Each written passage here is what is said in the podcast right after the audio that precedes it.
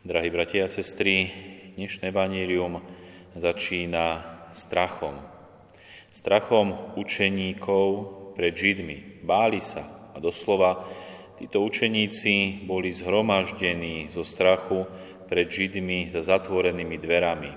A tie zatvorené dvere sa stávajú takým symbolom, že človek, človeka môže ten jeho strach uzatvárať uzatvárať pred ostatnými ľuďmi, uzatvárať aj pred najbližšími a doslova ho môže uzatvárať aj pred samotným Bohom. Strach vie byť veľmi zlý a človek, keď upadne v strach, v beznádej, v zúfalstvo, v neriešiteľnú situáciu z jeho hľadiska, tak sa môže dostať do veľkých problémov. Práve v tom, že sa uzatvorí, akoby tie dvere, ktoré ho zatvoria, on sa nedokáže otvoriť a nedokážu otvoriť ani tí ostatní. Stáva sa neriešiteľná situácia.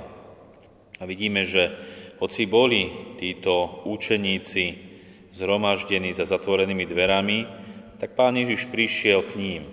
Nemusel otvárať dvere, nemusel sa dobíjať. Jednoducho prišiel pred učeníkov. Pán Ježiš, ktorý stal z mŕtvych a má oslavené telo, to sa môže zjaviť, môže urobiť zázrak, môže takým spôsobom vstúpiť medzi ľudí, aj medzi týchto učeníkov, že nepotrebuje k tomu tie ľudské schopnosti otvárať alebo dobíjať sa.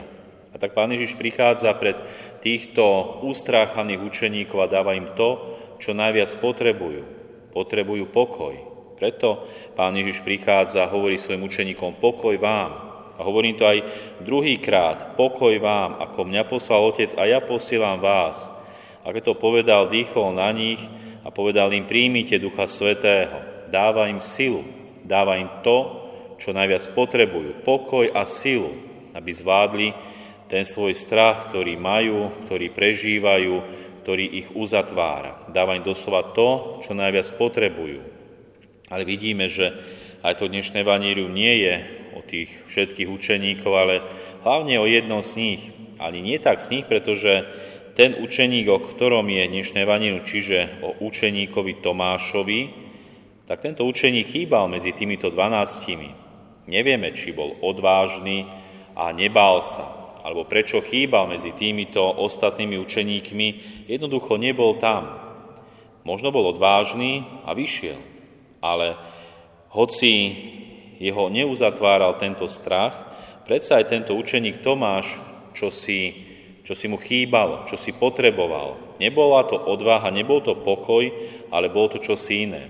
Vidíme, že keď tí ostatní učeníci hovoria Tomášovi, že videli pána, že sa im zjavil, tak sám Tomáš, ten jeden z tých dvanáctich, im hovorí, že im neverí. Ak neuvidím na jeho rukách stopy po klincoch a nevložím svoj prst do rán po klincoch a nevložím svoju ruku do rán po, do boku, neuverím.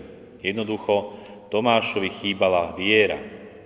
Chýbalo mu to, čo možno tí ostatní mali, ale Tomášovi toto chýbalo. A vidíme, že pán Ježiš znova prejaví svoje milosrdenstvo a keď príde na 8. deň medzi tých učeníkov aj k Tomášovi, tak ho nekarhá. Jednoducho, Pán Ježiš vo svojom veľkom Božom milosrdenstve dáva Tomášovi to, čo najviac potrebuje. A konkrétne mu hovorí, dotkni sa ma. Tento Tomáš potrebuje blízkosť Ježiša Krista, potrebuje jeho dotyk, aby sa ho dotkol a aby uveril. Uveril si, pretože si ma videl. Blahoslavení tí, čo nevideli a uverili, hovorí pán Ježiš. Čiže aj Tomášovi dáva to, čo mu najviac potrebuje. A to, čo najviac potrebuje. A my, drahí bratia a sestry, čo potrebujeme najviac od Ježiša Krista vo svojom živote? Myslím, že by sme to už mali a mohli vo svojom živote vytúšiť, vystriehnúť. Čo potrebujeme? Či je to pokoj, či je to väčšia viera, či je to láska, či je to odpustenie, či je to možno nádej v našom živote, či je to nejaká ináčnosť, dobro, ktoré vo svojom živote potrebujeme. Prosme si od Ježiša Krista to, čo potrebuje, aby sme sa ho aj my, ako Tomáš, mohli dotýkať, aby nás Pán Ježiš mohol obdarovať tým, čo v svojom živote najviac potrebujeme. Pretože Boh je k nám veľmi milostivý a milosrdný. A dnes slávime Sviatok Božieho milosrdenstva. Ten, ktorý vlastne konec koncov to Božie milosrdenstvo tu stále bolo. Ale Pán Ježiš sa zjavuje svetej Faustíne a ešte viac, akoby tento sviatok, alebo túto Božiu vlastnosť Božieho milosrdenstva chce zvýrazniť vo svete aj v cirkvi, že Boh, hoci aj spravodlivý, hoci aj sudca, hoci je pánom a kráľom, hoci je nekonečný a nezmeniteľný, hlavne pre nás je aj milosrdný. Toto je to, čo potrebovali aj učeníci v dnešnom Evaníliu, Božie milosrdenstvo. Že naozaj Pán Ježiš sa k ním sklonil a dal im to, čo potrebovali. Či už to bola sila, pokoj, odvaha, pri Tomášovi väčšia viera, aj k nás sa Pán Ježiš skláňa, dáva nám to, čo najviac my potrebujeme. A hlavne všetkým nám dáva svoje odpustenie v našich hriechoch, ktorých človek neustále padá, či vedome alebo nevedome, či chtia, či nechtiac, vždy padáme vo svojich hriechoch a potrebujeme to veľké Božie milosrdenstvo a veľké Božie odpustenie. Preto prichádzame a dnes na Svetu Omšu, aby sme sa posilnili chlebom z neba a aby sme získali aj Božie odpustenie a tak znova vedeli v tomto našom svete kráčať, ktorý je bolestivý, ktorý je aj v týchto chvíľach plný strachu, úzkosti a boja. A tiež potrebuje Božie milosrdenstvo, Božie odpustenie, aby konečne mohol vo svete zavládnuť mier a pokoj. Preto si aj dnešný deň vyprosujme od Boha toto veľké dobro, ktoré nám chce dať. Prichádzajme a dnešný deň do chrámu, uctíme si obraz Božieho milosrdenstva, aby sme získali odpustenie, odpustky, ktoré môžeme dnešný deň získať.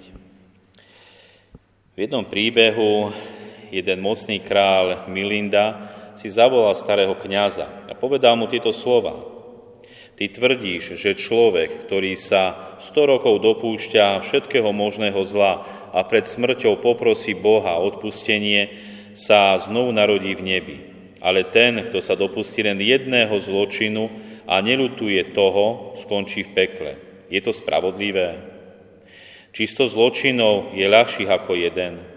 A tento starý kňaz povedal, keď vezmem do rúk malý kamienok a položím ho na hladinu jazera, potopí sa alebo ostane na hladine?